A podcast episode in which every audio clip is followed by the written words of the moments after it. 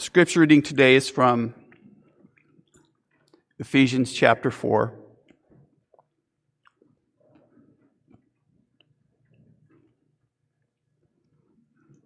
Like many of Paul's letter, Ephesians, first half, you could say, is uh, a lot of theology, a lot of good theology. And the second half is the application of that theology to our lives as God's people. And so Paul is telling us here that we need, we need to live as God's people. He says, children of light. We need to live in this way. And starting in chapter 4, verse 25, he says this Therefore, therefore, each of you must put off falsehood and speak truthfully to his neighbor, for we are all members of one body. We're members of one body. In your anger, do not sin. Do not let the sun go down while you are still angry, and do not give the devil a foothold. He who has been stealing must steal no longer, but must work, doing something useful with his own hands, that he may have something to share with those in need. Do not let any unwholesome talk come out of your mouths, but only what is helpful for building others up, according to their needs, that it may benefit those who listen. And do not grieve the Holy Spirit of God, with whom you were sealed for the day of redemption. Get rid of all bitterness, rage, and anger, brawling and slander, along with every form of malice. Be kind and compassionate to one another, forgiving each other just as in Christ, God forgave you. Read a news article recently that talked about the, the discontent, the anger of, of some people who were in our prison system. They're suing the system. They're not happy. For example, they're being served chunky peanut butter instead of smooth. And the mail's being delivered at, at the wrong time when they're napping. They're being forced to listen to country music. I'd have to agree with that.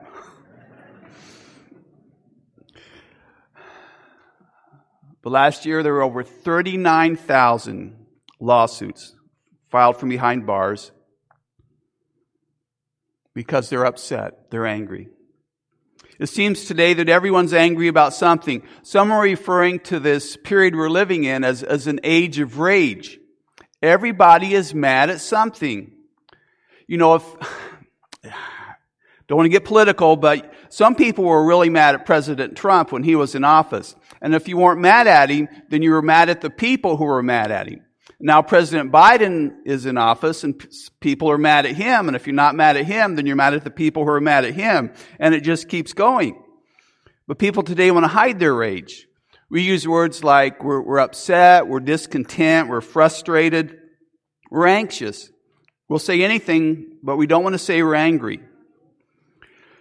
I read an interview in a U.S. News and World Report, talked about a 102 year old artist. He painted alongside a, another famous artist, Claude Monet. And she was talking about the spiritual side of her life. This was very important to her. And so she said this my spiritual vision means everything to me. I'm against all war. It doesn't solve anything. I have this great interest in the world and in people. And it annoys me so that as I sit here, a little old lady, I who do not believe in violence, would like to have cannons shooting at the people I don't approve of.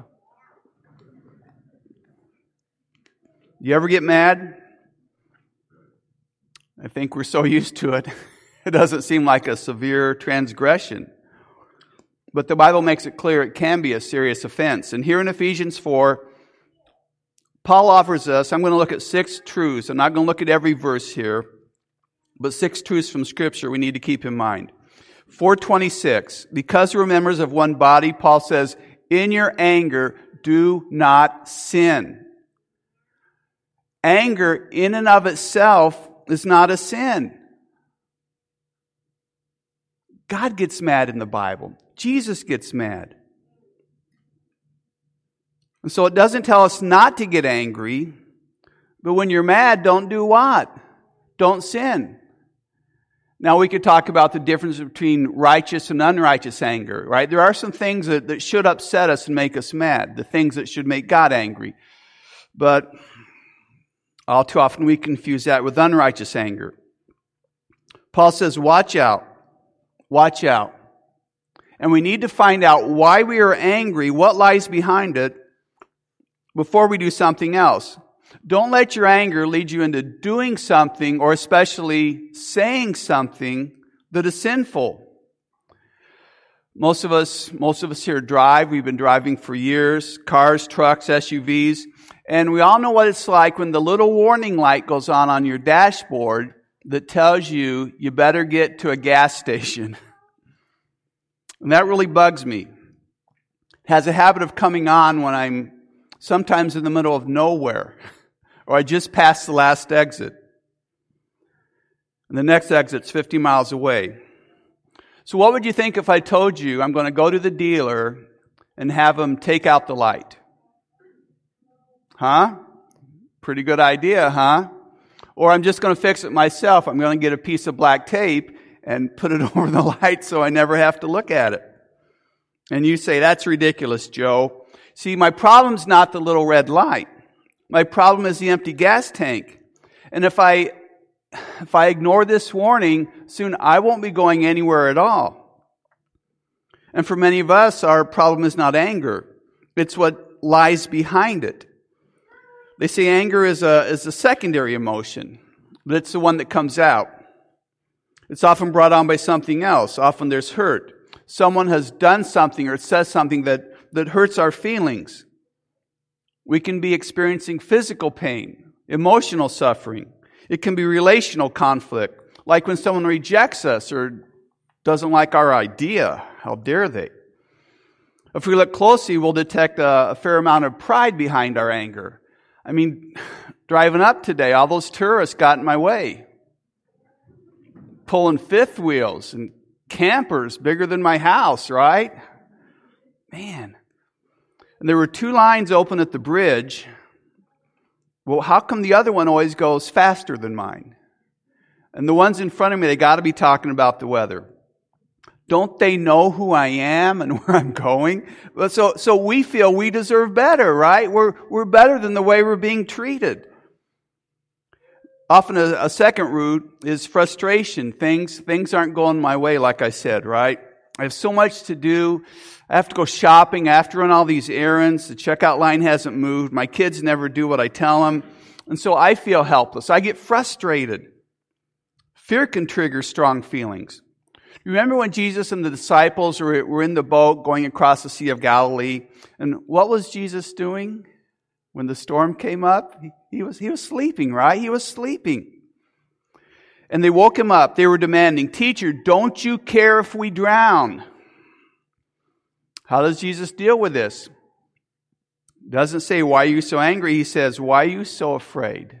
Why are you so afraid? We're grumpy as we're paying bills because we may not have enough to make ends meet sometimes. Our kids have a curfew.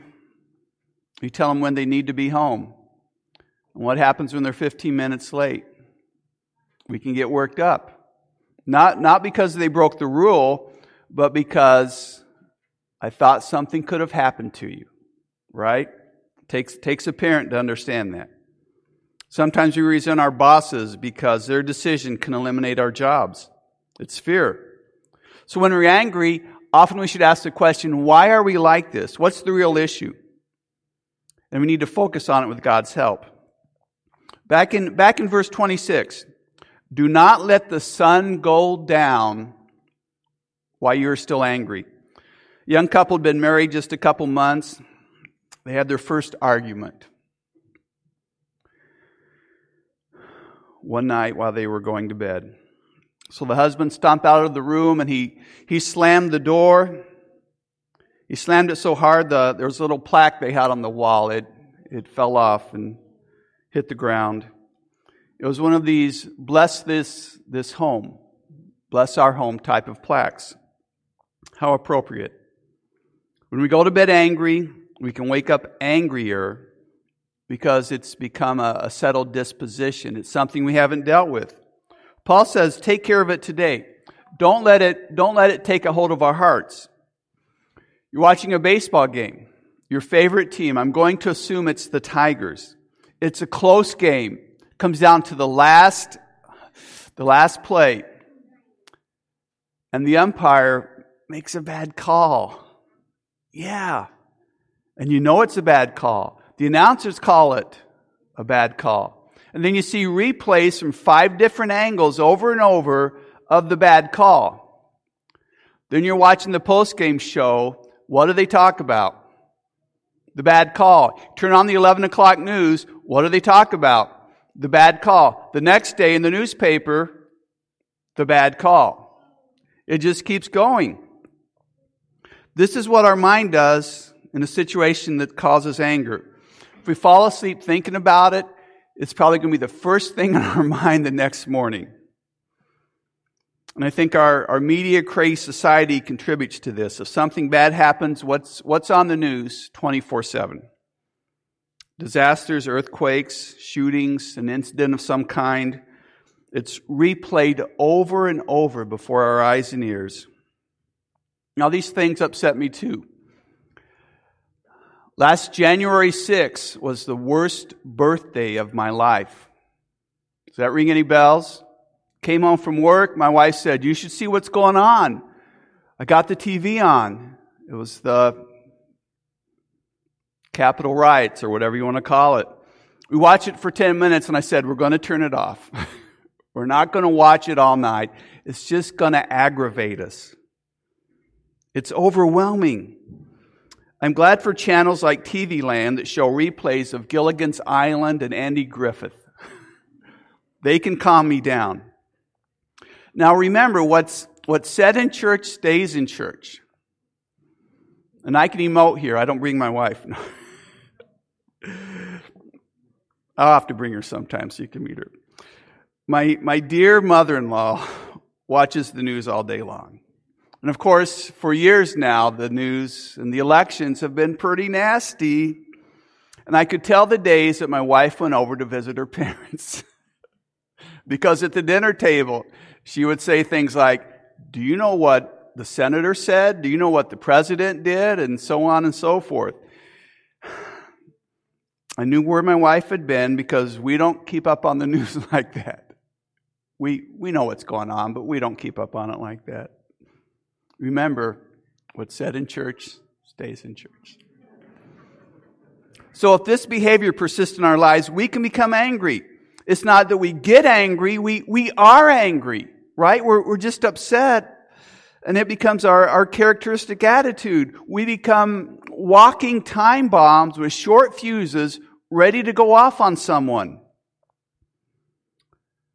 Maybe it's the mood you came home from work, right? You had a really bad day at work. And sometimes it's, it's not turned out on, on others, but we, we stuff it, we turn it in on ourselves. Maybe you've heard of Dr. Paul Meier, Minirth Meier Clinics, right? Uh, he's a Christian psychiatrist, best-selling author. He says anger is probably responsible for 95% of depression. That's high. But remember Jonah? God asked Jonah to go to the city of Nineveh, the wicked city of Nineveh, and preach against it. And Jonah refused. He did not want to because he wanted them to get their just deserts. He wanted God to destroy them. God got his attention in the deep blue sea, in the belly of the whale. Jonah went to Nineveh. The people repented and turned to God, and everybody was happy except Jonah. To Jonah, this seemed very wrong. He became angry and look at what it says in Jonah chapter 4. Jonah, he prayed to the Lord. He said, Isn't this what I said, Lord, when I was still at home?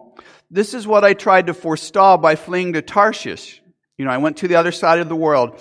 I knew that you are a gracious and compassionate God, slow to anger and abounding in love, a God who relents from sending calamity. Now, Lord, take away my life, for it is better for me to die than to live. Wow. The scripture tells us that Jonah didn't like the Ninevites. He was so angry with God for not destroying them. His, his anger became his settled disposition, right? It became his attitude. He became a pouting prophet. And the Old Testament story concludes with Jonah asking God to let him die. That's depression. That's anger turned inward. Don't sleep with anger. Don't let it linger. Don't let it become your personality trait. And I want to talk for a moment about being angry at God. Jonah was mad at God. So were a lot of people in the Bible. But no one would ever admit that they are angry at God. After all, God, God is God. But He's also relational. He's personal. He knows us. He understands us. We get angry at our parents, our, our spouses, our kids, our bosses, friends, neighbors. But, but no one would ever admit they get up, upset. They get mad at God. We go through our lives, and, and it's not easy. Problems, health issues, our family members, our friends, they're hurting. And we pray and pray. We wonder if God hears us, and we can, we can become upset, but we just stuff it. We don't want to admit it, we, we don't want to face it. And our spiritual life suffers. We can start to back off from church, from prayer, from the scriptures, from what we should be doing as God's people. And let me tell you, the best thing you can do is, is to tell God you're angry and admit it. Tell Him that's how you're feeling and you want to work through it. You want to work through it with Him. I, um, God's omniscient. God knows us better than we know ourselves. He can take our anger and disappointment. We, we can't hide it from Him. He wants us to be honest. This side of eternity, life is hard, but God has said He'll go with us, He'll take us through it. In verse 27, Paul says, Do not give the devil a foothold. In your anger, do not sin, and do not give the devil a foothold. Anger in and of itself may not be sinful, but it can give the devil a, a foothold in the door of our lives. And when that door's left open, there's no telling what will come through.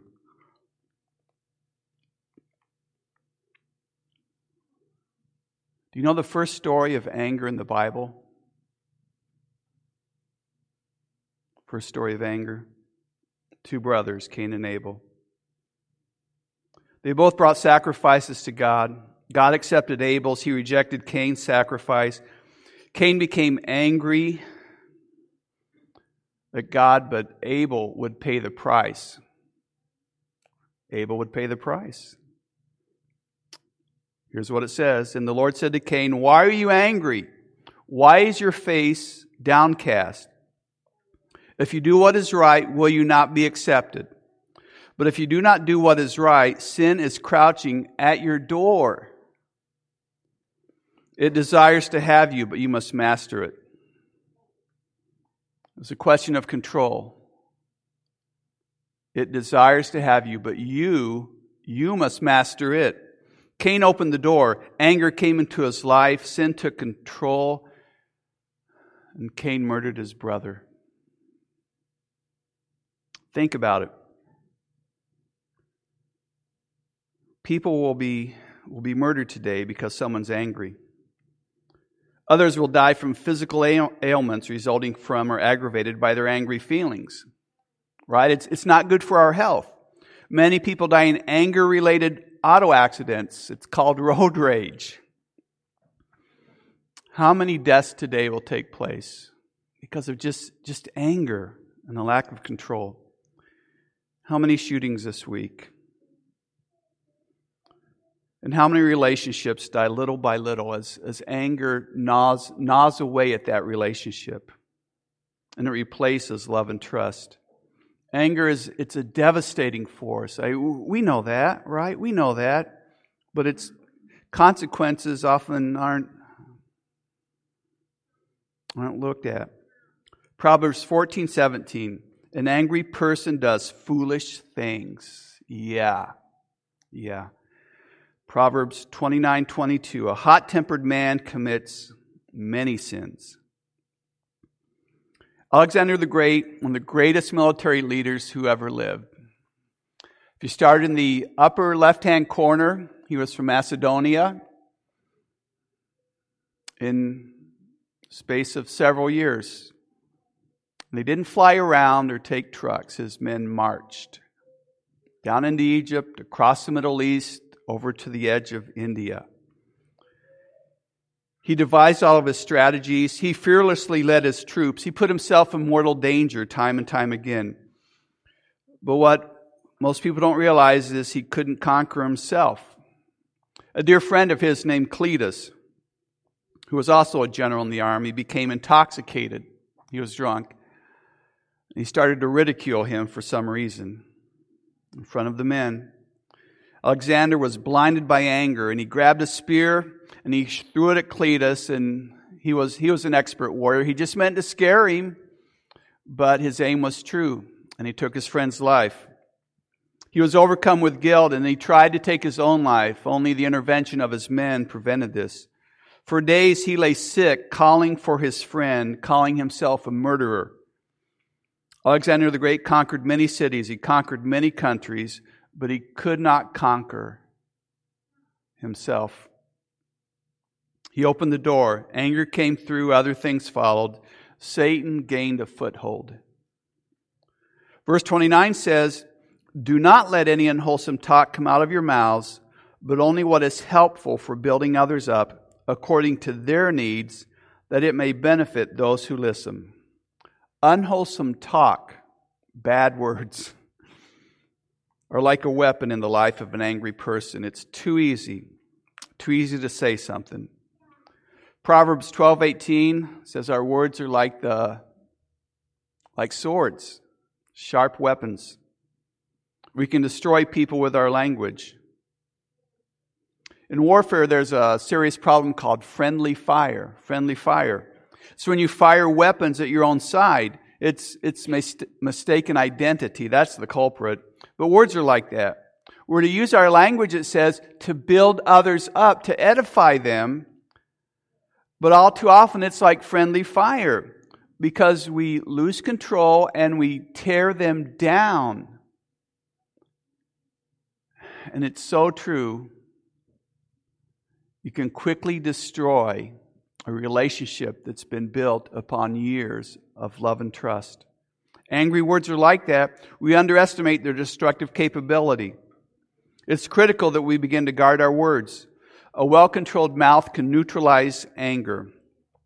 Proverbs 15:1 A gentle answer turns away wrath, but a harsh word stirs up anger. So many proverbs, so many scriptures talk about our words, our language, what we say. We can either cool down or steam up a situation. Verse 30 says, Do not grieve the Holy Spirit of God, with whom you were sealed for the day of redemption. Maybe I shouldn't mention this, but in August, the football season is going to start back up with high school and college and then the pros. And on a football team, there's, there's lots of coaches. Lots of coaches. They're working with the, the skilled players, all the players at different positions. They want you to play better as a team. But what, you watch a game, player gets mad. He loses control, and what happens? He, he commits a foul.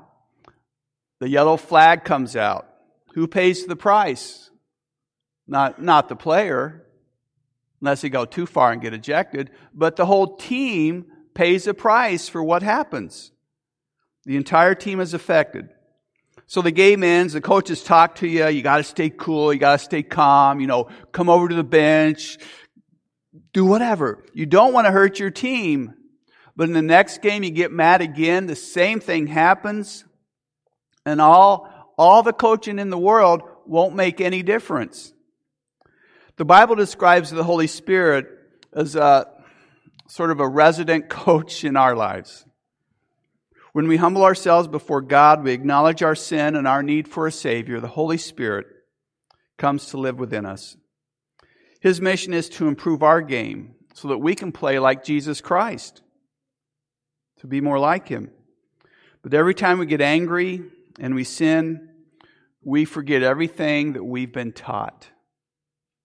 We forget it all, and we grieve the Holy Spirit. We turn a deaf ear to His counsel the Holy Spirit speaks to us through God's Word. This, this right here is the coaching manual. But when anger controls our lives, we stop listening. It, it pushes him out. And this is a friend we can't afford to alienate. Most of what we learned about anger this morning has come in the form of these, these, these negative things, right? Don't do this, don't do that. But we're going to go out on a positive note.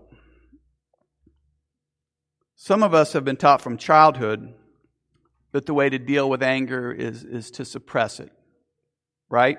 Just stuff it. We tell the kids, don't get angry. They're already mad. Another kid does something, you see how angry they are. You tell them, good, good girls, good boys don't get mad. Wow, that always works. It works a little bit, but trying to suppress anger, it's like holding a, trying to hold a big beach ball underwater. It just, sooner or later, it's going to pop up. It's going to pop up. At the other extreme are those who tell us to express our anger, right? There's, there's some thinking out there. We just go out in the woods and shout or scream or, I guess, tear something up. I don't know. Just, just ventilate. Ventilate. You know, you can't yell at your boss. So go home and yell at your dog, I guess. I don't know. Yell at the trees, kick the dog. I was watching a news program on TV, told the story of a young woman who had uh, been hurt by her family. Today she, she's an angry poet. She recites intensely hostile verses to an audience in poetry clubs. Think of the old what beatnik nightclubs. It's always angry. And from what I, what I saw, I would say it's not helping because the anger is always there. I think it, expressing it intensifies it because we get madder because we don't have any resolution. So suppressing it, just stuffing it, expressing it, no. I think what we need to do is replace it.